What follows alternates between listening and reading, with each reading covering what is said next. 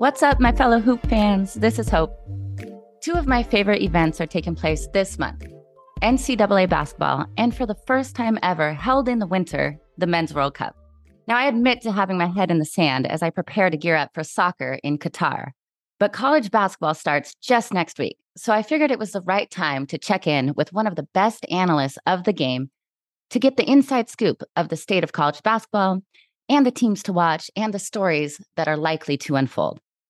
There is greatness in college basketball, perhaps more so than in previous years, of course, because of NIL and transfer portals. But the game also lost greatness in some of the most iconic coaches of all time that recently retired from the game.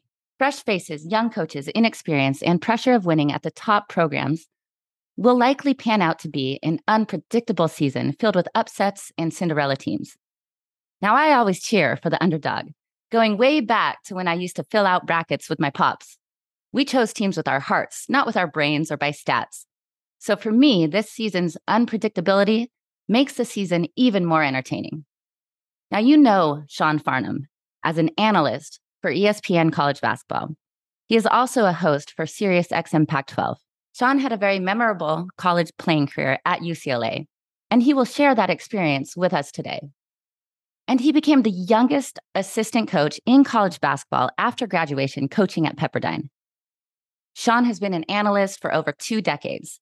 He brings the players' personal stories to light and shines the beauty, the individuality, and the talent to every athlete he covers. There is likely no one better to educate us about college basketball. So please welcome Sean Farnham.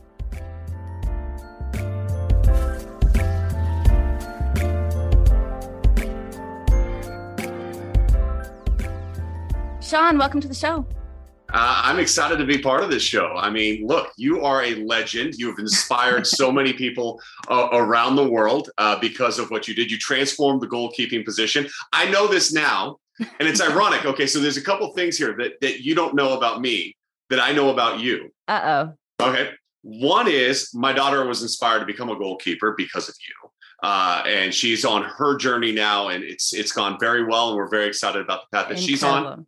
But how old you, is she? She's 15. Okay. So went wow. to her first went to her first domestic camp uh, last year in January with uh, the U.S. domestic team. Uh, so that was really a lot of fun for her to get that experience and that exposure. But you inspired her there, and then ironically, you roomed with my wife circa 1996 uh, oh. in Corvallis Goodness. at the like the Olympic development programs program that was going on at that time in Corvallis. Her name was Sarah Morgan, she went on to play at UCLA. Of course, she went on to go to Washington. Get out of here. And so subsequently, here I am with the greatest of all time on your podcast. We have and come full circle. But 1996, oh my goodness, I was a troublemaker. I think I was probably piercing my belly button in in our dorm rooms. Well, she, had a, she had a pierced belly button, so I'm going to blame that now forever on you. And I'll tell everybody that Hope Solo pierced my wife. Hey, we uh, used ice button. cubes though. Okay, no there infections. you go. There you go. Amazing. Well, yeah, thank you so much for coming on. Um, so far on the show, Hope Solo Speaks, we've talked a lot about, of course, soccer. Um, we've talked a ton about football. My husband was a football player. Yep. Um, we've talked a bit about tennis, and we've talked a lot about politics and even really emotional and and tough topics kind of sprinkled in between. Um, but we've only had one episode about basketball, and it was specifically West Coast basketball. I'm from Washington State, as you know. You know, see, Seattle basketball. I lived two hours from Gonzaga, so I really cheered on Gonzaga growing up. Um, so we've only had that that one episode, and it was it was really focused on that West Coast basketball, and, and that's why I wanted you on here today. Um, not just because you're a father of a talented goalkeeper, um, but I do know that that is the toughest job on the planet, uh, the parent of a goalkeeper. Um, very difficult. We'll get into that later. Hopefully, lose my mind all the time, but yes, yes we will yes, get to that. You yes. can help me. um, but I want your expertise at the, at the you know the start of this year's NCAA basketball season. Yep. Um, before we go down that road, I was hoping that you could share with the listeners your personal bas- basketball journey and story. Yeah, sure. Uh, played basketball at UCLA. Uh, was the uh, captain my senior year uh, back in 2000. Um, subsequently coached at Pepperdine University for a year, which was a lot of fun to kind of see the game from that side of uh, the, the, the bench. Uh, and then got into broadcasting. And uh, so the last 21 years, I've worked my way through uh, many, many games, different conferences, different channels, uh, and ended up at ESPN uh, 13 seasons ago. The game gives so much to us, right? But it also takes a lot from us when you're when you're an athlete and you're going through the process. And to now be on the other side and be able to share and talk about the stories of today's student athletes uh, and to dive into how they're being coached, the evolution of how we talk, how we treat, how we train, how we prepare our student athletes uh, is so dramatically different uh, from when you were in college or when I was in college. Um, and it's it's fun to see, and it's it's it keeps me close to the game in which I love, uh, and allows me to uh, hopefully celebrate them more than anything all season long. Like that's the people have different approaches, and, and, I could be more controversial, and I could probably be an angry broadcaster at times if I wanted to be, and maybe that would get me, you know, headlines on uh, on Instagram or or Twitter or whatever else the kids are on these days. Um, but I, I choose to kind of look at it as, as a really big positive of their journey. And, and every time I sit down to call a game, the one thing that goes through my mind is this could be the game that somebody shows their kids 20 years down the road. You know, their grandparents are going to be watching this, and this might be their moment where they have a that an uncharacteristic game, and that could mean somebody off the bench that gets four points, and it's the only game they have four points, or it could be a starter that goes for like 35 and this is the game that they want to remember. Uh, and so I kind of I kind of see myself as a person. That's my responsibility is to capture those moments as much as I possibly can. I think that's incredible, especially because these are young men. You know, this is collegiate basketball. These aren't professionals, and I think really highlighting uh, their strengths and not necessarily their weaknesses or their mistakes is is really personable to the fans, and it, it keeps it keeps the fans and commentators. It keeps them accountable to to seeing the goodness in the sport. And like yeah. you said, I think a lot of commentators are out there trying to say something that's outrageous just to get the hits on Twitter or to get the replay. So I think it's really incredible what you're doing. Um, but you did skip over much of your college career, and you're talking about how different it was for us when we played in college to you know the current game now. Um, so I did want to go back a little bit and talk yeah. about your time at UCLA and and your experience there because you know for those of you who don't know out there, you um, you were a walk on at. UCLA. You got two different scholarships. I'll let you tell the story. Um, but I think it's fascinating that you decided to walk on to a university when you could have received a scholarship almost anywhere. Yeah, it was really uh, interesting. The recruiting process. I always tell people Princeton beating UCLA in the opening round of the NCAA tournament is the only reason I was at UCLA.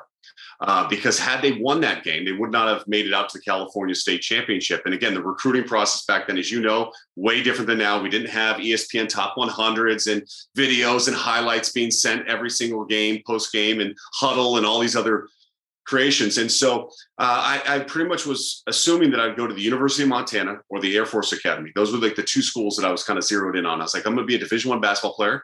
I'm either going to serve uh, through the Air Force and be part of the Air Force Academy, or go play and and be a Montana Grizzly. Uh, very different than the Bay Area, being in in uh, Montana. Um, but uh, all of a sudden, my senior year comes and we make it to the state championship. And after the state championship game, I got about 35 scholarship offers. And my coach called me up and said, "Okay, listen. So here's the deal. You've got a ton of scholarship offers that just came through. People loved what you did tonight, and it was great. And I had a great game on on the right stage. And we've all been there before, where we have that moment, and you're like, "Wow, this was really significant." I think.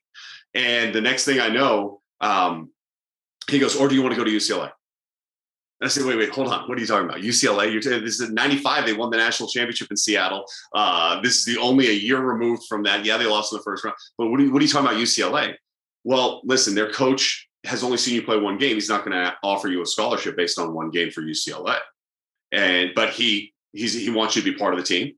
Uh, he's going to bring you down on an official visit. He's going to talk to you. He's going to tell you what his vision is, and then if you can do that, um, you'll you'll earn yourself a scholarship. And so what ended up happening is I went down on my recruiting trip. I loved it. It was amazing. I committed, even though my parents told me not to.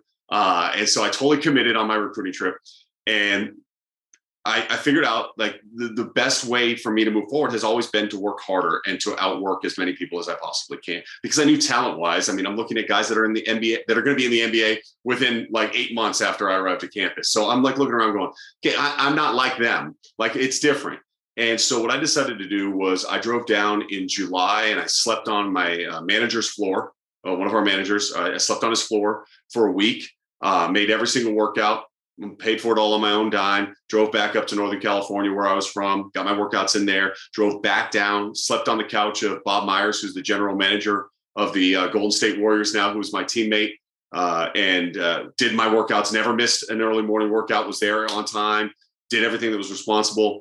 And so when I came back down for the start of school, uh, Jim Harrick, the head coach, had walked up to me and said, Hey, Sean, you need to come down the office. So I come down the office. I'm like, Oh gosh, like, you know, what's going on? We just started our workouts two days ago. And he goes, uh, I want to let you know that my senior captains have come in and they've told me how you've never missed anything and you never complain. You just keep working. Um, and so I figured it would be easier for you to call your parents from here and tell them they're getting reimbursed all their money and that you're going to be on scholarship. And I just was like, lost my mind. I mean, it's UCLA basketball. You know, it's it's it's iconic. It's John Wooden. It's it's that alone Cinder, is a dream come true. Wow. Yeah. So it was really interesting. And then as that process went along, Jim Harrick ended up getting fired. Steve Lavin came in uh, as a head coach, had different views of of what I was going to be and what I was going to do, and and then he kind of pulled me off a scholarship, and, and I had a, then for a whole year I didn't have a scholarship, and and I was devastated. I thought about transferring. I thought about pulling the plug and going somewhere else. And I was like, you know what? I'm working my tail off. I've done everything right. I'm a good student. Like, why isn't this working for me? Um, but as I try to tell my kids, and I've got three of them 17, 15, and 11, is, is those are the moments you can really grow the most from, is by staying. And what I, I realized is I was trying to be the same player I was in, co- in high school, which was I could score, I rebound, and do all those things. But when you have Baron Davis, Earl Watson, Jason Kapono, Matt Barnes, all these guys that played years and years in the NBA, you don't need Sean Farnham shooting the ball. In fact, you don't want Sean Farnham shooting the ball. Um, but there were things I could do that maybe were different. So I, I, I said, you know what? I'm not worried about my shot anymore. I'm going to bulk up. And so I went from like 220 to about 245. Wow. And I became a screener. I became a bruiser. I became the guy that was just catch the ball, reverse it, go find somebody, lay my body on them, block them out. Like anything I could do that nobody else on my team really wanted to do. And that's how I carved out the little niche that I had in becoming a starter for the final two years. I, I played in every NCAA tournament game we played and I started uh, to being a captain and becoming a, a, starter for a majority of my senior season. Uh, and it was just an incredible ride. And what I learned from that hope was that you may have a vision for who you think you are, but you have to sometimes check that vision and look at the reality of the situation you're in and what is needed by those people that are around you. Because when we when you're part of a team it's not on your individual success. It's based on the collective group of what you can potentially accomplish. And and although we didn't win a national championship i was extremely proud that in my 4 years we went to three sweet 16s and an elite 8 um, and to have those kind of postseason runs uh, to win a conference championship and then the pac 10 uh, it meant something. And it still means something to me today and i'm grateful for that that journey because i think that journey has also helped and assisted me in television and understanding the story and the path that these kids are going through. It's never usually a straight line unless you're the goat. If you're the goat and the greatest to ever be in goal then it's a straight no just kidding. I know it was no a straight, straight line, line for you either. my friend my friend. But you know i was the best goal scorer in the state of washington I, I could have played anywhere, you know, on scholarship as a field player. And yet here I am, or here I was, the best goalkeeper in the world. So you're right. Sometimes we don't know what our role is going to be um, or where we're best fit. Um, but you did the grunt work. And I think those type of players make the best teammates, the ones who are going to put in the work, do what is necessary for the team. Um, even if if it's you know not your favorite position or your favorite role, you you got to do it, you know. And and that's what goalkeeping was for me. I didn't find a love for goalkeeping until later in my career. Um, I bucked against it for yeah. for a very long time, but I still loved being the best. So I still was very competitive and wanted to, you know, out train everybody, as, yep. as, you're saying you did yourself. So I, I understand the the work ethic, and um, it truly sounds like you were one of the best teammates, and it, and it sounds like an amazing college experience. It, it was, and, it, and what it did was it helped me prepare for for life. You know, because you know marriage is hard. Marriage isn't easy. I've been married now to my wife for for twenty, almost twenty one years. And you know, when you marry a soccer player, you guys are tough. You're competitive in everything, and so you're going to have some arguments. You're going to have some disagreements and things. And you know, getting through those those times or, or the resiliency of that, I think a lot of that goes back for both my wife and I based on our, our competitive background and what we learned and what we took away from sport. And when you're a teammate, you talk about being a teammate, and a teammate in life like who are the people that you can count on? Like when you look over to your right and your left and you think, okay, I'm going to count on this person. I don't care what's going on peripheral. I don't care what other people think. Here's the person on my right that I, I know I can count on no matter what happens in my world. They're there. Who's on my left? And for me, my wife has always been that person on my right hand side. We don't, she doesn't walk behind me. She doesn't walk in front of me. We walk in sync together. And that doesn't mean that sometimes in sync we don't separate sideways a little bit, come back. Um, but but that that toughness and that resiliency and that work rate, I think, has been a, a big part of my success personally, uh, and then also professionally. Of you know, looking at my stats. If you look at my career stats at UCLA, no one's going. This guy should be a lead analyst at ESPN. but here I am, 13 years later, in this seat, uh, covering Final Fours, being on College Game Day from the Final Four the last four years, and and getting that to experience that ride. And it's been it's been incredible. And I attribute a lot of that to that time period at UCLA in which I learned from there. And commentating and broadcasting, it's a ton of work. And I, you know, I think people understand it now, but we used to just look at it on TV and be like, oh, I could cover the game. I could do that. But it's a lot of research.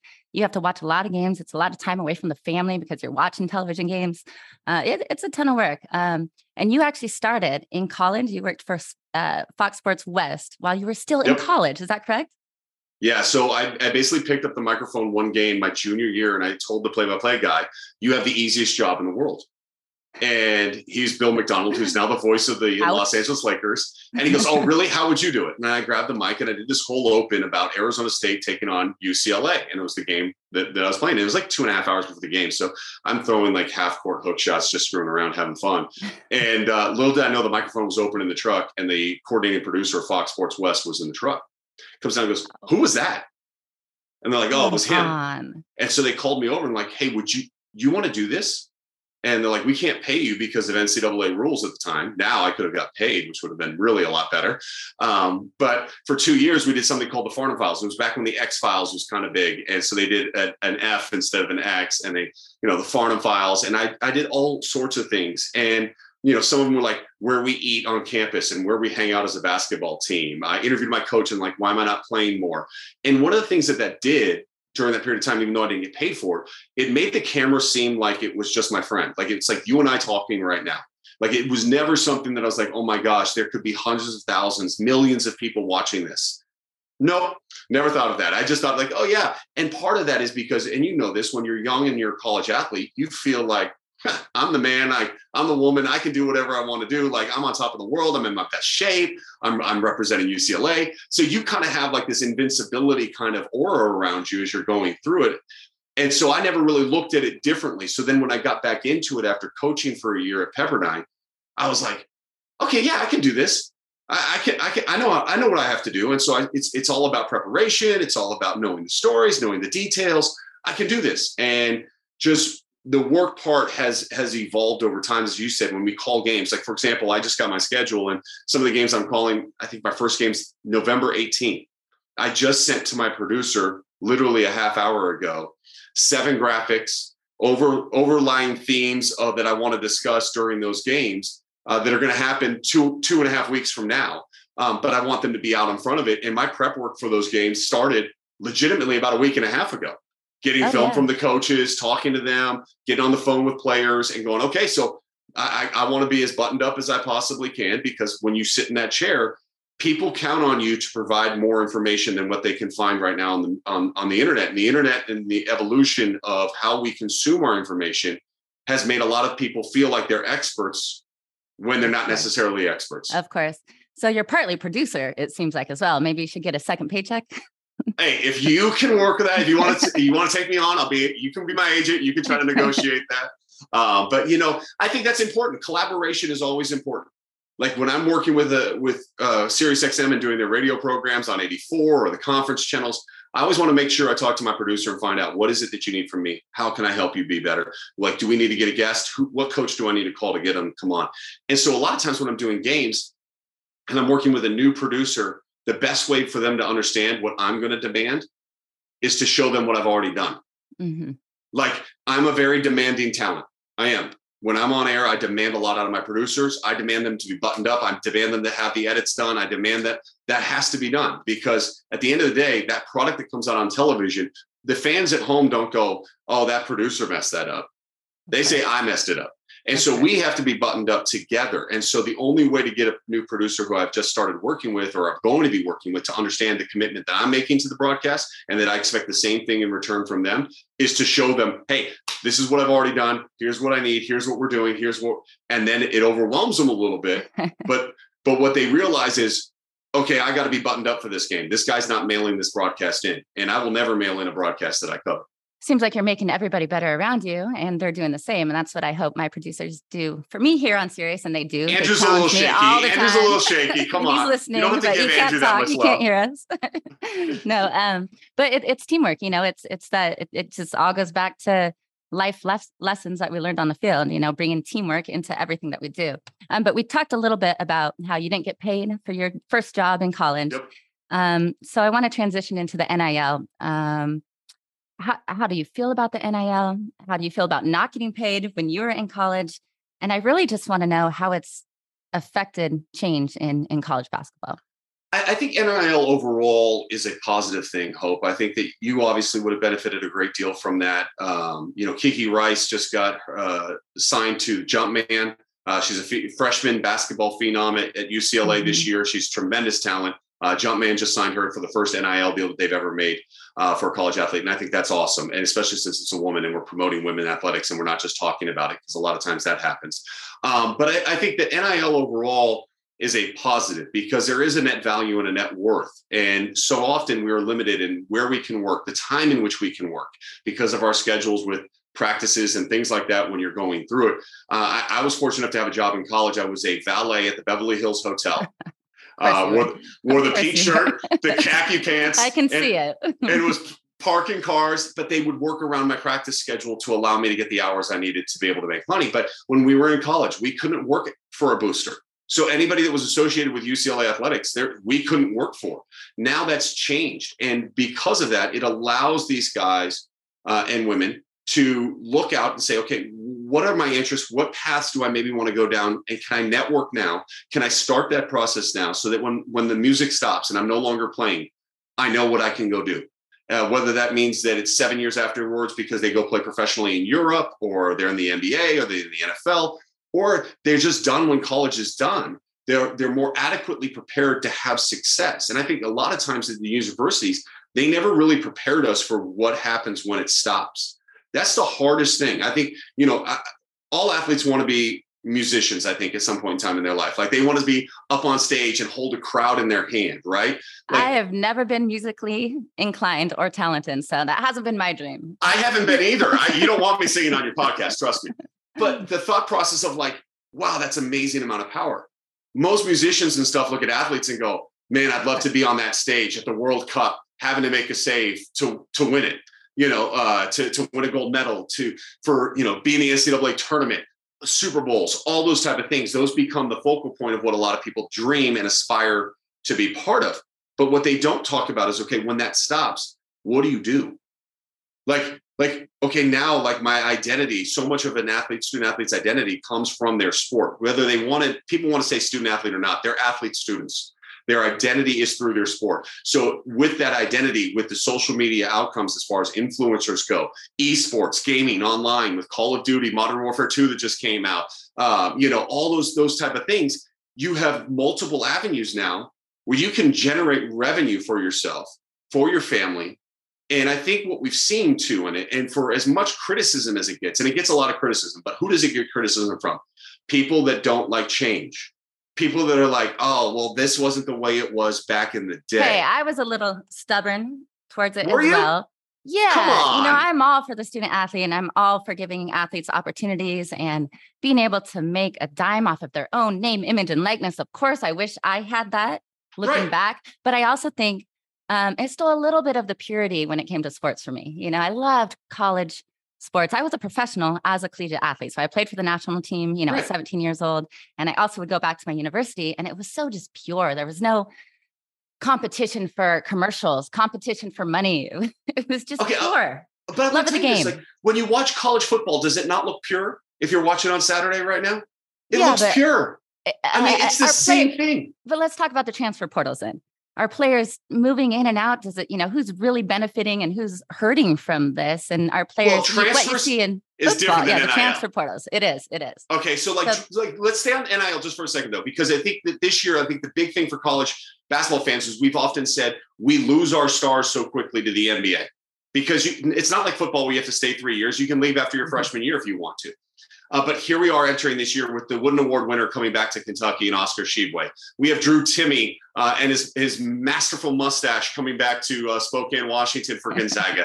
Armando Bacot coming back from North Carolina. Trayce Jackson Davis. And a lot of these guys have benefited financially from name, image, and likeness to the point where they make more money now in college than they would potentially on a G League two way contract because maybe their game doesn't transition as smoothly to that next level uh, as we think. Because look, if any of those guys could have been drafted in the lottery, they would have gone. They, they weren't. They weren't going to be first round picks. They were going to be second round picks. And because of that, they're like, hey, you know what? College isn't a bad option. And because of that, college athletics actually benefits from it. The transfer portal, let's digress. I, I'm not a fan of the transfer portal at all. Uh, I, I think that you have to have the sit out year um, because right now what we're doing is we basically created free agency. Uh, free agency is professionalizing of collegiate athletics, and we've seen the trickle down even to the high school level now, where kids are transferring and playing for four high schools. That's not the experience. That's not building the lasting relationships uh, that you build with your teammates and a sense of camaraderie and a sense of belonging. Uh, and we're losing that a little bit here in sports right now, and to the point where I think if you're at a lower Division One college basketball team, like you kind of got to recruit like you're a junior college coach now. Like our goal is to go out and recruit high school kids because not a lot of high school kids are getting recruited because they're all trans. They're now recruiting out of this portal, which is non-existent space that people just put their names into. And one of the things we don't talk about is that 40% of the kids that put their name in the portal this last year are still in the portal. That means no scholarship. That means no furthering of their education. They're just sitting in this empty vacuum, waiting and hoping that someone's going to call them up and ask them to come play for them, which at this point in time is highly unlikely that it's going to happen. And so we need to highlight that as much as we highlight the fact that Remy Martin went to the transfer portal last year from ASU, transfers to Kansas and wins a national championship. Well, good for Remy Martin. It worked out really well for him, but it hasn't worked out for a lot of kids. And that's my concern because when we talk about change, to me, change in society, change in diversity, change in education is still the best platform to elevate and lift somebody up. And when you lose that because somebody got in their ear and said, Hey, you know what? I think you're better than that school and you can go somewhere else. And then nobody wants you. You can't go back because the place that you left, they've already filled your spot because you told them they were leaving. And I think that that's a, that's an issue right now when this transfer portal. And that's why if you sit out a year, it will lessen the numbers a little bit. It also helps further along the academic progress of the student athlete, which hopefully will get them closer to obtaining a degree should they not be able to go pro. And if they go pro, then great. They're making the money they want to make anyways. It's going to be life altering and changing for their family, hopefully. And that's where I think we've got to keep the best interest of the student athlete in mind. And is it is it the best interest of the student athlete to consistently get up and move schools? The answer is no. Well, I'm going to repeat that. That's a very troubling statistic that I have never heard that 40% of everybody that ent- enters into the transfer portal just sits there and goes nowhere. Yeah, No college ba- in college basketball. I don't know how it is with other In college basketball, sports, of course. but in college that's basketball, that's what the numbers are. And it is troubling. And, and that's why I think we need to continue to talk about that. And I think that we need to evaluate the process in which so many of these decisions are being made. Some of these decisions are being made because of NIL and collectives and trying to make sure that they can get maximize and get more money. Some of these decisions are being made because they feel like they're better than the level that they're in. But who is advising them that they're better than that? I mean, who are the people you're listening to? And and look, there's con- I, I'm a firm believer in accountability. Accountability is a big word for me, Hope. And I, I think you have to be accountable. If you make this decision and it's not the right decision for you, well, then that's on you. That is on you. You're you Mhm. you're a young man or woman, you're 18, 19, 20, 21, 22. Who's in your pocket? Who's in your foxhole that's looking out in your best interest? And are they really looking out in their in your best interest, or are they looking out for potentially their best interest down the road? And I think that becomes a problem with a lot of these scenarios. Yeah, of course. And you got to keep in mind, these are young men that we're referring to, you know, in NCAA basketball right now. And even when you're older in life, you know, you get bad advice everywhere you turn. Yep. It's not just about trusting somebody, it's about realizing that they're educated educated in the game, in the system, in the coaches, in the um, the style of play, where a kid will fit in or not fit in, what's best for the kid. And I think a lot of people just they assume they understand, they assume they can do it, they act like an agent, they act like they're good advisors, but nobody really knows who to trust, and especially a young 17, 18 year old. That's and we want to rush the process. Look at mm-hmm. all these kids that are reclassifying. You know, like there's there's been a, a, a rush to get to that next step, that next step, that next step. And you see people reclassifying and leaving high school early. Women's soccer this year, in particular, the people that have reclassified from the class of 2025, which is my daughter's class, going into 2024 so they can expedite this recruiting process. I'm like, you're missing so much growth opportunity. Um, you know, not just as far as, hey, I can get better trained if I go to Carolina than I would with my club team. Yeah, that's that's a fact. That's true. But what about the social development? What about the maturity that needs to be developed over that period of time? When you elevate that and you thrust yourself forward, you skip steps. And when you skip steps, eventually it catches up to you. It may not catch up to you right away because the hype machine is going to open up doors of opportunity, but it will catch up to you eventually down the road. And then you're going to look back on the process and go, man, I didn't even have a senior prom. I didn't go to senior homecoming. Like, what? Why was I in such a hurry to go work in the real world because now I'm from my perspective at least I would go back and do UCLA exactly the same way on and off scholarship no extra extra minutes. I would do it all over again in a heartbeat tomorrow because it was so much fun versus the stress and the pressure of what real reality and life really exists now, I do not regret missing any prom or homecoming when I was a very serious athlete growing up in, in high school. I was still playing for ODP. I was traveling around yes. the world. I'm sure you know what it, what it's like to have a, a youth soccer player. Yes. It's uh, very demanding, but I can't say those are the things I regretted. no, but but but if you would have if you would have it, it's a difference if you're playing your sport going through the process normally, which is what you did. Just like when my daughter missed homecoming this two weeks ago because they're playing in Arizona. Okay, fine. That's that's the way that it's got to be. Your team needs you to be there. But when you say, "Hey, I'm leaving high school early. I'm cutting short this portion of the journey to skip to get to the next journey." That's when you start to miss a lot of those things. And I think that we see that throughout sports, whether it's it's young players leaving high school and going to overtime elite just because they want to make money right away. And, and I understand there's a financial need and a financial burden for some families that do take precedent from time to time. You know, you got to got to help your family put food on the table. Then, yeah, I, that's understandable.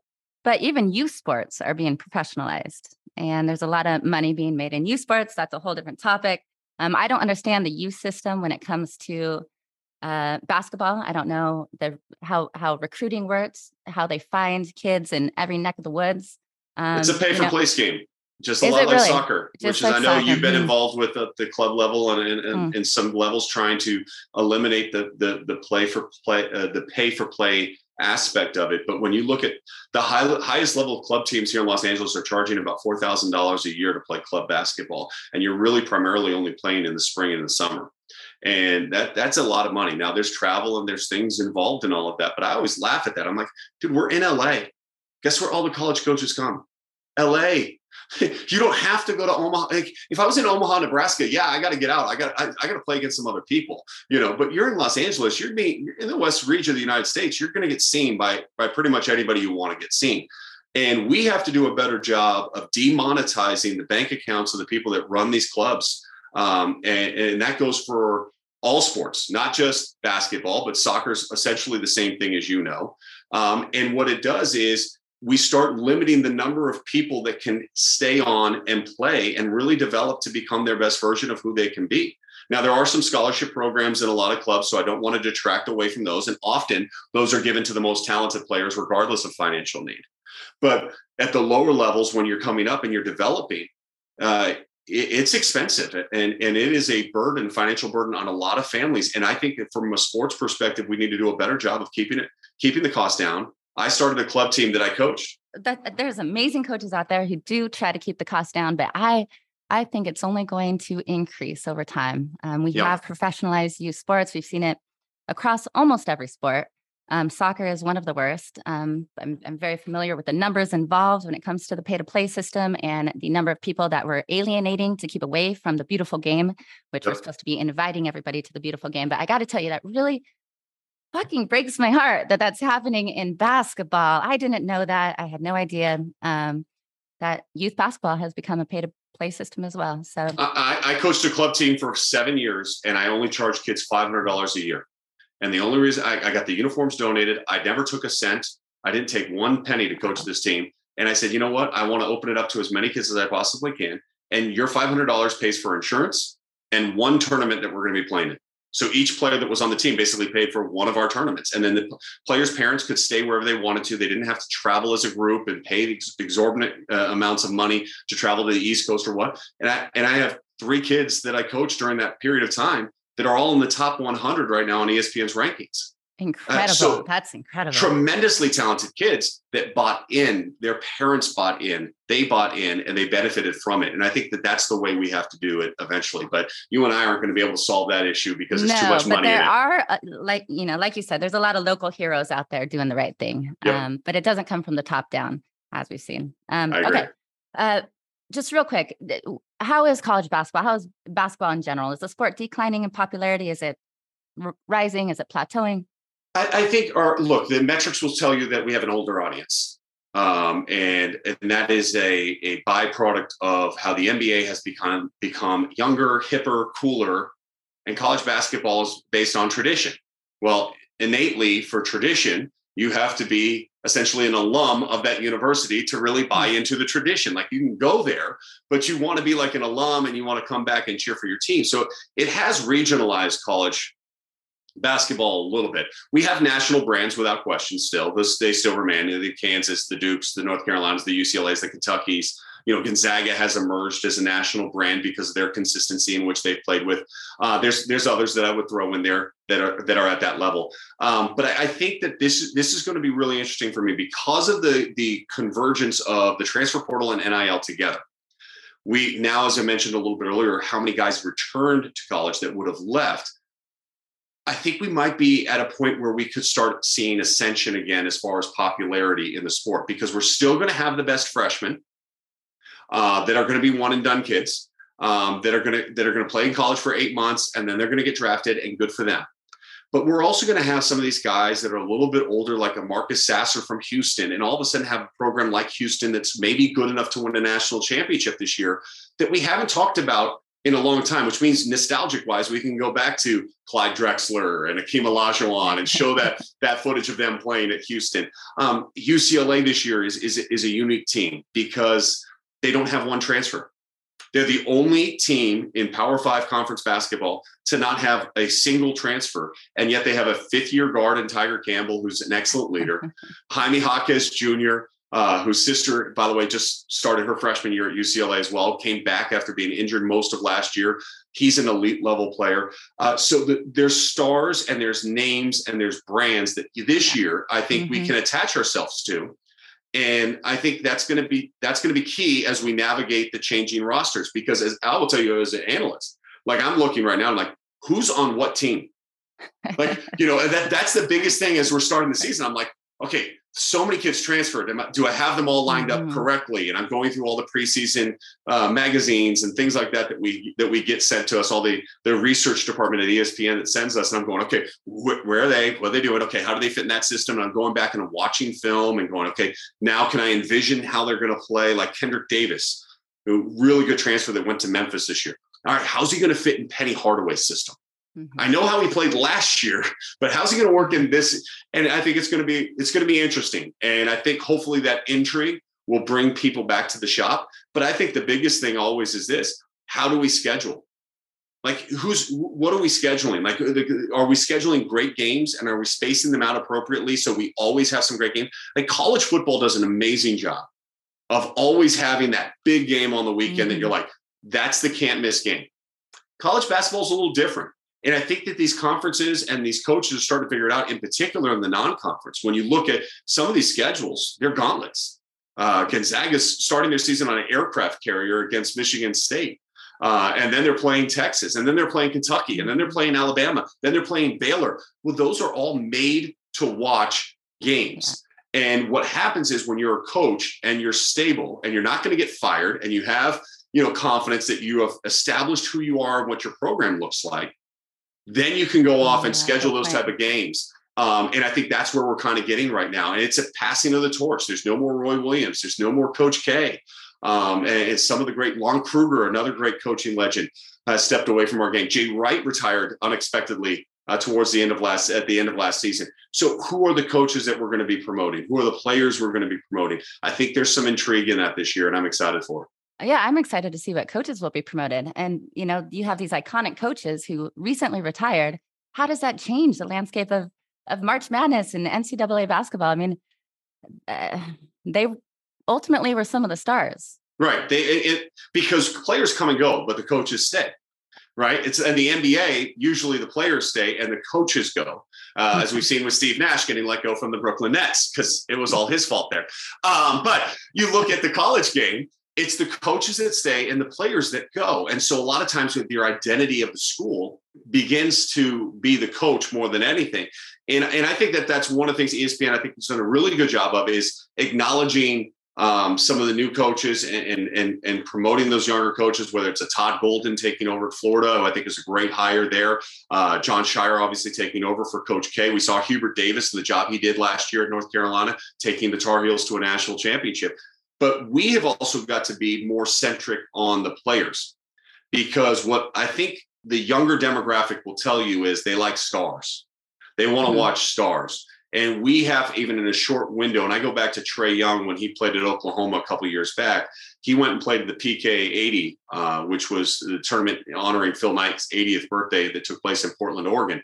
And relatively unknown. I mean, he was known. He was a good high school player. He was highly touted, but nobody expected him to do what he did. And then all of a sudden he's getting 20 points, 20 assists, and everyone's going, okay, I got to watch this guy. And we started putting up on the scoreboard across the bottom line his stats even in games that weren't on the channel that we were we were covering because we wanted people to know he was the guy you needed to watch. And I think that we can do that. Media has the power to do that. We have the power to to deconstruct a player and tear them down. Uh, we have the ability to build them up. And, and I think in college athletics in particular, right now, we need stars and we need to accentuate those stars and highlight their successes throughout the course of the year. And I also think the way we we convey our information kids on Instagram, they want the best dunk, the best shot, the best play, the best performance. Highlights themselves don't necessarily sell with younger audiences. But if we can make it more Instagram friendly and college content is getting in front of them more frequently, they'll go, This is pretty fun. I got to be part of this. So ESPN's got to rewind the clock about 20 years yeah, turn back get time. On TikTok. yeah, get back on TikTok. TikTok, be real. I think that's one that the kids are on now. Snapchat, Instagram, all of them. I try to avoid as many of them as I possibly can. Oh, I highly doubt that. I bet you have an account for almost every single one. TikTok? Just Twitter and oh. Instagram. Oh, just Twitter and Instagram. Good man. Okay. If I do a TikTok, I usually do it with my daughter. We did that was Got one of the things we did during pandemic. We did TikToks to kind of pass the time. Um, but yeah, I'm not I'm not a I'm not much of a dancer, Hope. I'm I, Instagram, yes. Twitter, I'm about to shut down. I mean, Twitter's just uh, crumbling in front of our eyes. Um, but you don't love Instagram, to see all the hate every time no, you read a comment. no, being told I need to drown myself in my toilet when I get back to my hotel room is not necessarily the thing I want to read when I get yeah, off. Yeah, I don't even know if I know the password to my Twitter account.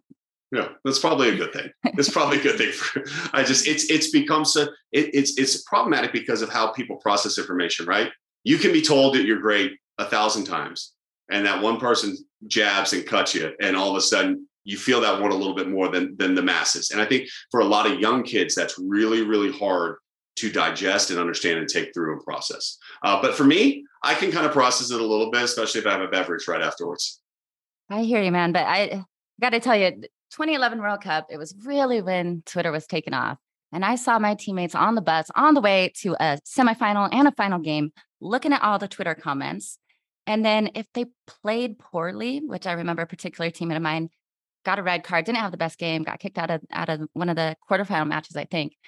Um, and she got on Twitter and she was in shambles, you know, and she never got her confidence back up. And from that day forward, I told my teammates, get off your fucking phones before the game, on the bus, at the stadium, and for a couple hours afterwards. Like just take some time for yourself as a professional. But even though I said that, nobody listened. Everybody was on their phones the entire bus ride on the way to the game. And I think it's very difficult for these young athletes to constantly, constantly be on social media. But it's too much noise.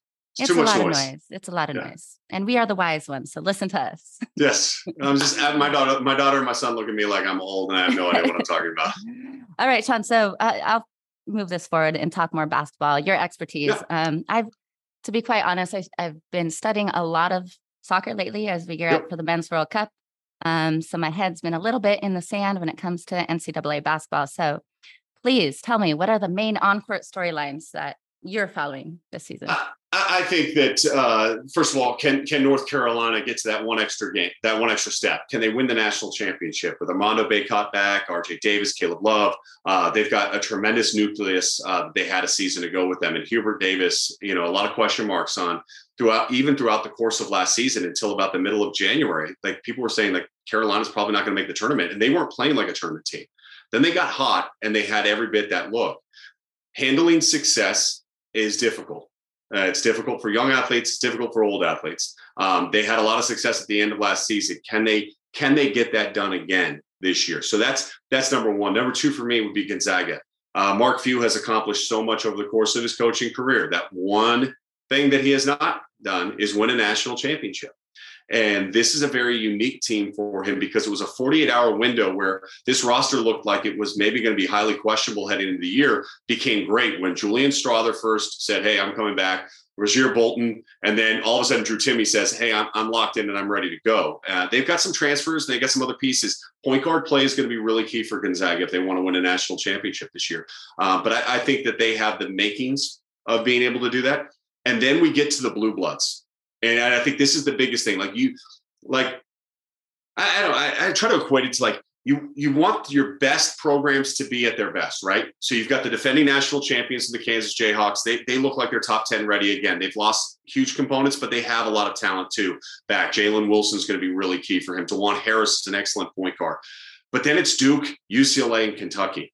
And I think all three of those teams have visions of winning a title. Now, the way that they'll do it will be completely different. You have Kentucky that has Oscar Tshiebwe back, the defending Wooden Award winner, Jacob Toppin. They've got a lot of good freshmen to surround around them.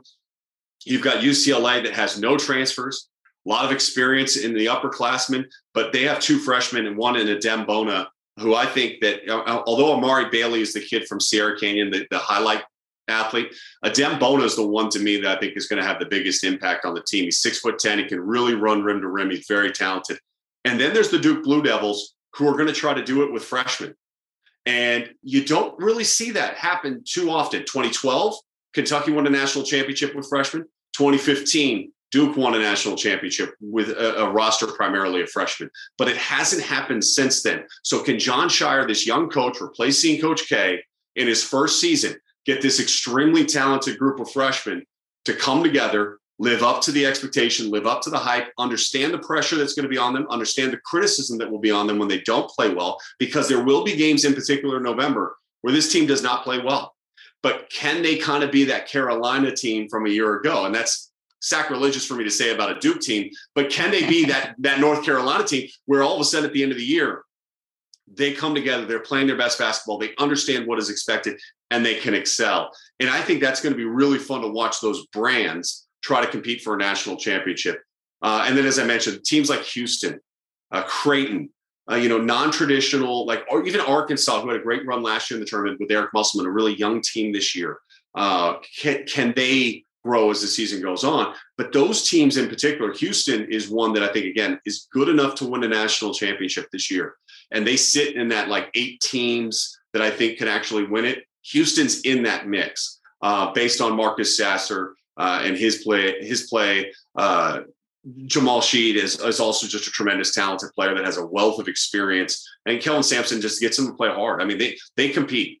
There's not a possession that's going to be easy for them uh, for an opponent in any situation. And and I think that that's one of the things that when you look at the makeup of a national champion, you've got to be able to defend. And as much as scoring is important, like you, if you're disruptive and if you can knock your opponent out of their rhythm and flow, the advantage shifts to you. And I think Houston's a, an ideal program that can get that done. Well, I might be cheering for Houston then because I love a defensive team. It cannot be overlooked. I love a hardworking defensive team on the court. Yeah. And I think I watch basketball in a really boring way because I actually do watch like the team defense and how they move and how they shift as opposed to watching the offense. I guess that's the goalkeeper. Wait, are, are, you saying that the goalkeeper in you comes out even when you're watching basketball? I mean, that's to me. It's like, a it's a free flowing sport, right? I mean, the movements, the shifting of, the, of players, yeah, the team defense, the running the, the court, getting back, yeah, all of it. Yes, I guess I'm just a nerd when it comes to goalkeeping and defending in every sport. I love it. I love it. Then you'll love them. I think I think they're going to be okay, really good. Okay, Houston's going to be my team. I can't believe it. I don't usually cheer for Texas teams. Go okay. with the Houston Cougars this year. It won't be a bad. It will not be a bad bet for you if you love defense. I've always loved college basketball because there seems to be so many Cinderella teams or upsets and underdogs. But actually, when you look at sports, that can happen in every single sport, right? Yep. It's hard to predict, but it seems to happen more in college basketball. Why is that?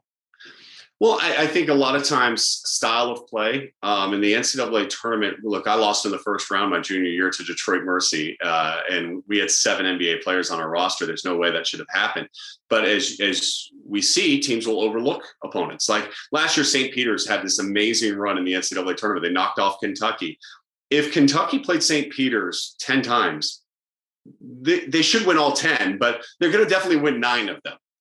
But as as they show failed to show up, they did not shoot the ball well. St. Peter shot the ball really well, and all of a sudden that wave starts to come over the top of you of like, oh my gosh, this this wasn't supposed to be like this, and you start to feel that discomfort as a player, and you start to sense like things aren't going right. How come things aren't going right? And if you start getting in that mindset, usually what happens is it, it downward spirals more. It doesn't get better. And uh, college basketball just can do that because a lot of times too with these teams is at the highest levels, we see a lot of freshman laden teams, where at, at some of the lower level uh, conferences, you see teams that have been together for four years and that they know exactly where the other guy's going to be before the other guy even knows that he's going to be there. And that synergy and that chemistry and that cohesiveness in a one game format can show up. You know, if, if we're playing in the NCAA tournament and we start playing it like the NBA does their postseason, well, you're going to rarely have upsets. Your, your, your best teams are going to win the best out of five, the best out of seven type series. But in, in college basketball, it is, you know, 68 teams, one night, one game, what happens? And we see the magical moments happen like, you know, we've never thought we'd see a number one seed lose overall. And we did when, when Virginia lost to UMBC. And I remember being on ESPN that night. They said, what is it? What comes to mind? I said, this, what comes to mind as I look at this is the miracle on ice uh, Buster Douglas knocking out Iron Mike Tyson. You know, these the things that we thought were so improbable that it couldn't, it would never happen, and yet they happen. And that's why reality television, like it, reality television, is not American Idol, The Bachelor, The Bachelorette, or any of those shows. Yeah, they're labeled reality television, but those are scripted television programs. Mm-hmm. The best reality and the only true reality is sport.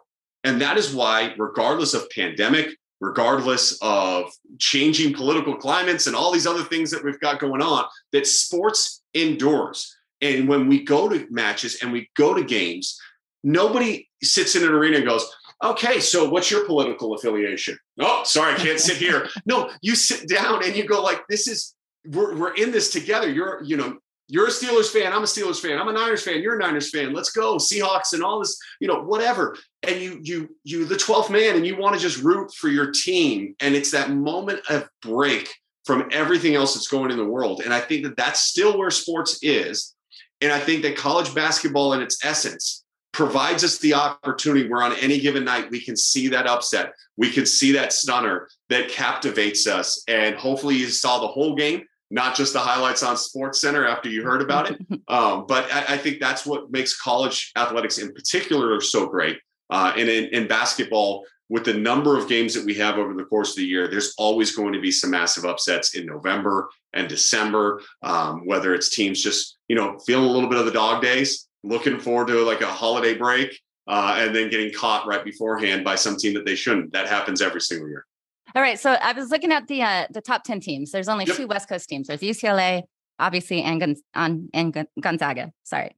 The Zags. Um, what's up with West Coast basketball? Uh, how will the how do we build the program at University of Washington, a very historic program, and how do we keep the players in Seattle to stay in Seattle? Well, therein lies a big part of what's wrong with West Coast basketball. Um, look, when um, Washington's rolling, and it has so many great AAU programs in that area Seattle Rotary, Friends of Hoops, uh, tremendous amount of talent. Um, when things are going well there, uh, it strengthens. It strengthens the whole conference. I think a couple things that, that look good. One is Arizona under Tommy Lloyd had a really good first year last year. Uh, looked like they could potentially maybe be a title team. They got upset in the NCAA tournament, but that program stabilized and, looks like it's back to being relevant. I think Dana Altman and the job he's done at Oregon has been really solid as well. Uh, the problem for the West Coast is the depth, the lack of depth that we see you know, teams like Washington historically were in the NCAA tournament like every year. Uh, I mean, and that's not you can go back and I'm sure that your time there, and then Lorenzo Romar and the amount of talent that he brought in up there. They had uh, they were they were producing tournament teams almost every year, and if they weren't in it, they were just on the cusp out of it. Uh, Oregon had had been doing that uh, under Ernie Kent, and then Dana Altman has accelerated that to the next level. The Bay Area schools have dropped off massively. Cal has really struggled. Stanford has lost its home environment that was one of the best that we ever had in, in, in the Pac 12, Pac 10. Um, and that that kind of has derailed things a little bit there that they haven't been able to find their way back into the NCAA tournament, um, despite having some good talent. So when the depth of the conference isn't great, all of a sudden nationally people go, well, that's not a good conference. That's why they're winning. And so you start having the naysayers go against it. Uh, for Gonzaga, this has long been an issue uh, for why they can't win a national championship, even though they played in two national titles since 2017. I'm like, that's pretty good.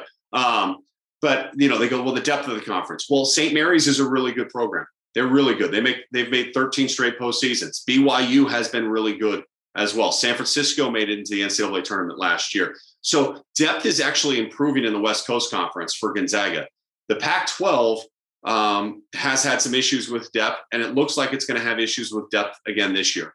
Uh, and I think subsequently you might see some coaching ch- coaching changes coming across the conference um, because of the lack of depth and where it needs to be as we emerge into the changing landscape geography wise of USC, UCLA leaving, uh, going to the Big Ten, uh, Oklahoma and Texas leaving the Big 12 and going to the SEC, the Big 12 welcoming in four teams Houston, Cincinnati, UCF, and BYU. And all these things are changing. And you're like, well, what's the conference going to look at look, look like when they're not there. And, you know, it doesn't change anything for Oregon in the Pac 12. It doesn't change anything really for Arizona with UCLA and USC leaving. But if you don't have anybody else besides those two that are competing consistently at a national championship or a top 25 level, well, then you have some issues. And I think that would be my that would be my problem with West Coast. And some of this goes hope to media exposure right? Television rights have been long been an issue for the, the Conference of Champions that you and I were both part of. Um, the distribution of the Pac-12 network, it's it's. I mean, it's easier for me to find the Big Ten network and the SEC. I cannot network. find anything for the life of me. yes. Okay, you're not going to. Um, so how that gets distributed in the new media rights deal that George Kliavkoff, the new commissioner of the Pac-12, is trying to, to trying to negotiate at this time, I think is going to be really key because for a long time we've seen kids go west, east, we don't see the same return of kids going from the east to the west coast and i think that becomes a challenge because then what ends up happening is you have you see these rosters where they're hoarding talent in the sec where they've made a, huge commitment to all of their athletic departments and said hey we're going to win we're not going to apologize for winning we're going to win alabama women's soccer right now is number two in the country like Alabama, like it's not just football. They're they're committing to the salaries. You know, the USC's head coach in women's soccer left and took the Georgia head coaching job this past year. Why? Because financially, better supported program. So we have to do a better job in the West region of being committed to wanting to see college athletics thrive, and not just at the football or, or men's basketball level, but at all levels. And part of that again comes to distribution. Um, part of that is that in the West region, the weather's really good we have opportunities to go do other things, you know, especially here in LA. Like, oh, I could sit in the 405 freeway for an hour and go to a UCLA men's basketball game, or I can go have a nice dinner at this restaurant right up the street on Ventura Boulevard, come back and watch the game on television. Eh, that one sounds better. You know, so I think people have that kind of take it or leave it mentality where in a lot of cases outside of the Pac-12 footprint, you see this die-hard fandom um, that is next level, whether it's the whiteout at Penn State uh, that they just had for football, which was I mean, unbelievable scene. You watch if you walk by the television and you see it, you're like, that's somewhere where I want to go watch a football game because that looks like a lot of fun. where in some of the Pac 12 venues right now, we're not seeing that same level of excitement. You know, maybe it all started when we lost the Supersonics in Seattle. Yeah, I think you Maybe know what. Why have you not brought it to the NBA back? You should totally be. You know what? Goodness. We're gonna put it all on you. I know Brent Barry. Maybe I'll buy a women's professional soccer team first, perhaps. Okay, do that. do that, and then start an academy team underneath it, so that the pay for play scheme goes away, like the MLS has done with their boys academy stuff, because that that seems to be working pretty much better in keeping uh, better diversity, more inclusiveness, uh, and better talent, homegrown talent here in the United States thriving at that next level. But that's well, just that me. should be the goal, right? yes, I I want I want to work on that. I'm, I'm I'm focused on trying to get that one done too. By the way. Well, we just transitioned into soccer. You know, I can't wait to sit back this winter. I can't believe I'm saying this and watch two of my favorite tournaments. So the NCAA, you know, college basketball, of course, going into March for March Madness, but also the World Cup because the Men's World Cup is a winter tournament this year for the first time ever. So we're I might I'm going to be I'm going to be, you know, in front of the television 24 seven. Um, and I'm assuming your family is going to be as well. Are you, are, is your family going to be watching the World Cup together? Of course. Like I well, I probably will not be because I'll be on the road traveling, but I know that they will be uh, watching. I mean, we watch everything from uh, the U17 World Cup to the U20 World Cup. Uh, wow. Uh, all the way, all the way up. So we're kind of we're kind of silly like that. We've been watching it on all the channels over the course of the last couple months. Um, but it's been it, it, it's such a beautiful sport, and it's one of those things. Hope that I never understood. Um, even when I first started dating my wife, like the first game I went to, uh, she had a, she was out in front of the last line of the defense, which, as you know, is going to bring a flag up that says offsides, and they go, "It's offsides." And I looked at her father and I said, "They didn't hike the ball. What do you mean offsides?" And he goes, "Sit down."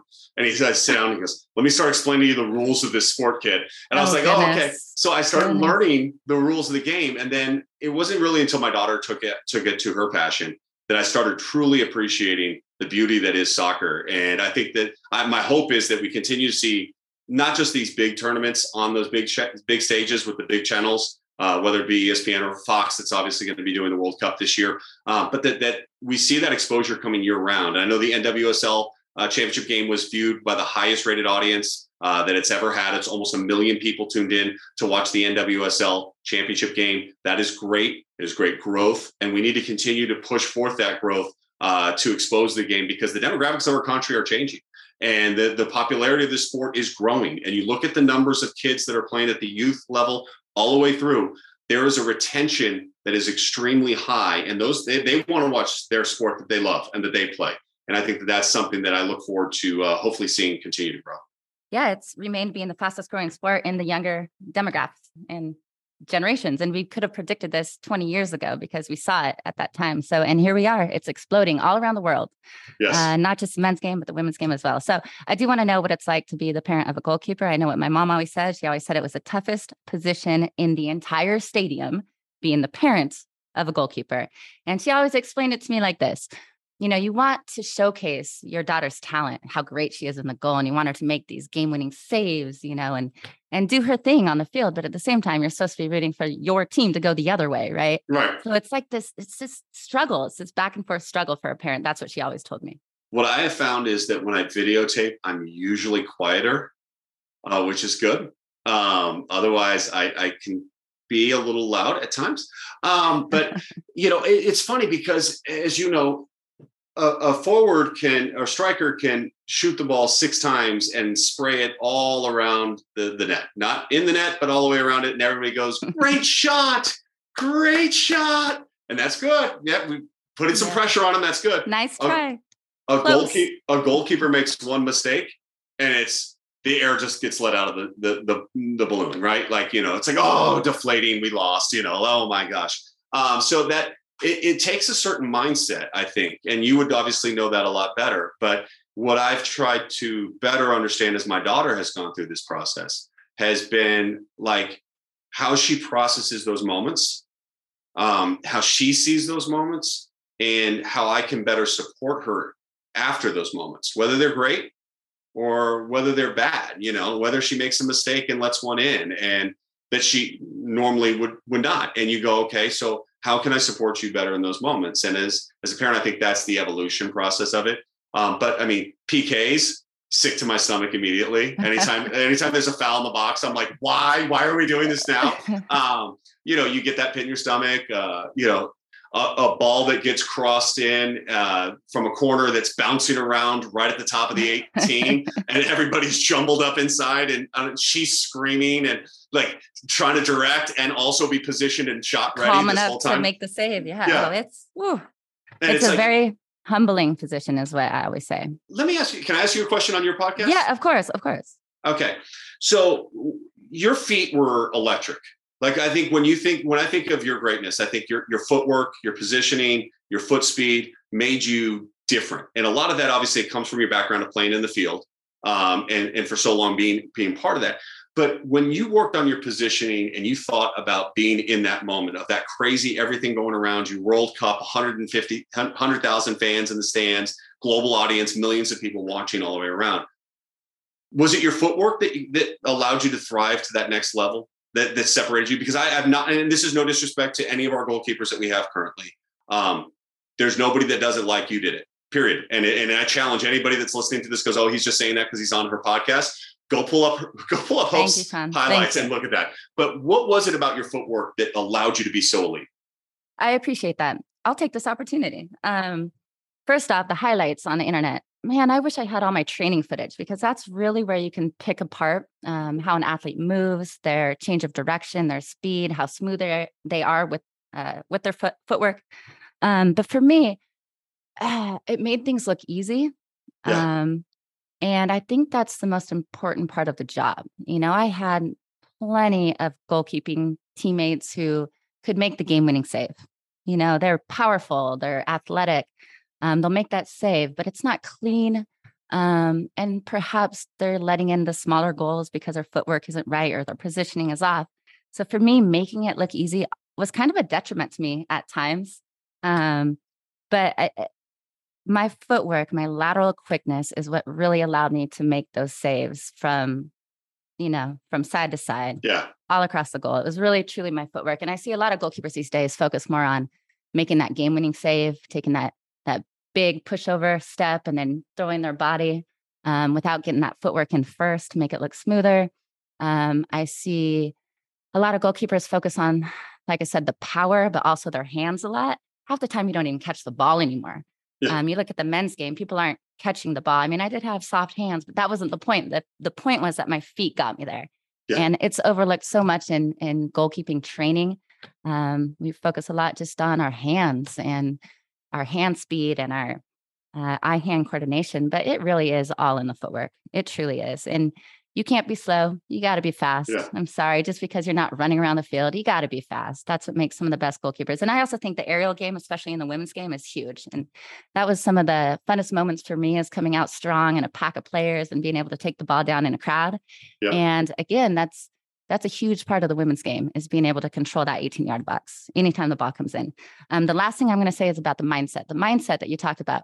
For me, my mindset was anytime I got scored on, I truly believed I I could have made a save. Yeah. I broke down the video. I looked at the footage. If I did a little something different, if I was two inches to the left, if I took a half step here or there, um, I could have made the save. And I wouldn't say I beat myself up over it, at all, but I learned from every single goal. And your daughter is, you said 15? 15, yep. You only get better with age when it comes to goalkeeping. That's the beauty of it. And you have more appreciation for the intricacies in goalkeeping and you learn so much more and you learn about your decision making and your your spacing. I think one of the hardest things is coming off the line to get those through balls. And you have to know how fast you are, how fast the forward is, how high your back line is.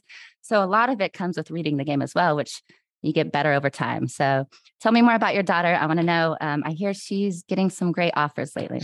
Yeah, so she uh, it's been really it's been really fun to go through. Whether it was the US uh, 15 camp last year uh, and get that experience down in Chula Vista, and you know get there for a week. Um, you know the process is is different. The, the, the, U.S. system is is a unique system to try to go through and navigate. Uh, but she's been through that. Uh, she's she's going to go over to England and train in January with a professional team over there uh, for two weeks. Uh, so very excited for her to learn their style of teaching and their style of coaching. Um, so she's she's been very fortunate, I think, to have the right people around her. She trains a lot with the boys. Um, and she trains a lot with like uh, the boys academy keepers uh, with her private coach. Uh, she's the only girl there, and I love that aspect awesome. of it. And she loves that aspect of it because the speed is different of the shots. The angles are a little bit different, and I think it's really helped her excel. Um, you know, when you're six feet tall at 15, it wow. it's a challenge. Uh, you know, because you're like, okay, well, like how is my body my body moving in the right direction we're going in fluidity um, but it's been it's been fun for me to watch to the point where like i have to tell her to stop working out her mentality is as such like she came back from a tournament i wonder where she got that yeah probably from both my wife and i actually but we we went to a tournament in uh, the surf cup which i'm sure you played in uh, legendary tournament in san diego and uh, she came back from that and wasn't as happy as she wanted to be uh, with the way that the weekend went for the team, and then some things individually beat yourself up over a goal that was let in here or there. So what does she do? She she comes home, she puts on her shoes, and she ran 12 miles. And I'm like, what are you doing? Like, and then took got to the place where she ran, gets the ball out, and he's like working on her footwork against against the wall, just working on her, her touch off the wall. And I was like, you're nuts. And she goes, no, I'm driven and I just want to. I, I want to get to love her. I got the chills from your 15 year old daughter. That's incredible so she's different she's wired differently and that's and that's the part that i think that we we have to we as her parents embrace um, because we let her direct where she's doing and what she's going it's not it's not my wife it's you know it's not my journey it's her journey um, and june 15th will this year she'll start her recruiting process officially um, between now and then, you just get those, those silly things of hey, fill out your questionnaire and here's our ID camps. We'll talk to you on June 15th. Um, but NCAA rules being what they are now, they, they have to wait until they get to that point in time. Um, so I think it's really going to be, uh, it's a really fun journey. Um, and it's one that we hope there's, I know there's a U16 camp that's going to come up in January. We're hopeful uh, that she'll have the opportunity to go back to that camp and have another crack at it. Um, and, uh, you know, it's, it's been fun. She's got interest from uh, a, a, national team outside of the United States um, because of some lineage in our family uh, that she might be exploring. So it's and it's what been, lineage is that? Uh, I cannot disclose. You cannot. I'm going to look up your lineage. Come on. Well, it's, not. It's not mine. It's my wife. So you're not going to find it. So. Oh, I'll find it. I'll find it. There you go. Another well, time, um, not for air. I will definitely. I wish her you. all the best. Yes. I, I, it's it is exciting, and I think that's incredible that she went out there and ran 12 miles. I always say I don't care who you are, a goalkeeper should be the fittest on the team. And I really believe that it's a mindset. It's that quickness. So if you're doing a quickness, a T drill, if you're doing cones, it's you know turning back and forth. So you need you need to be one of the quickest on the team, but also getting out those 800s and those 400s and those miles. Oh, they're awful. I look at her they're run awful. and I'm like, what are you doing? She signed up the... for cross country for no apparent reason. Hope. Oh well, she's a masochist, and that's why I'm like, why would you want to sign up for? Who signs up for cross country? Nobody. Nobody says, "Hey, I want to run hills for like."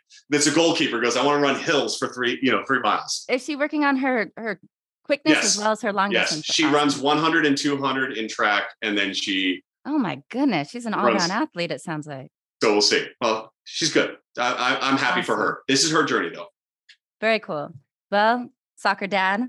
Yes. And parent of a goalkeeper, thank you so much for being on the show today. Um, it's been an honor to have you, and it's been, like I said, very educational, but also very entertaining for me. So a lot of fun. Um, I appreciate it for what you do, and I hope you have a great college basketball season. Thanks so much, Hope.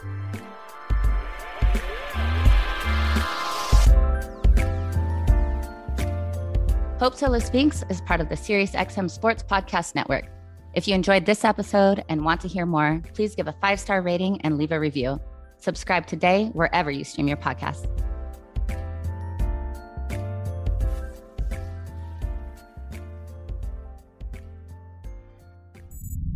SiriusXM podcasts.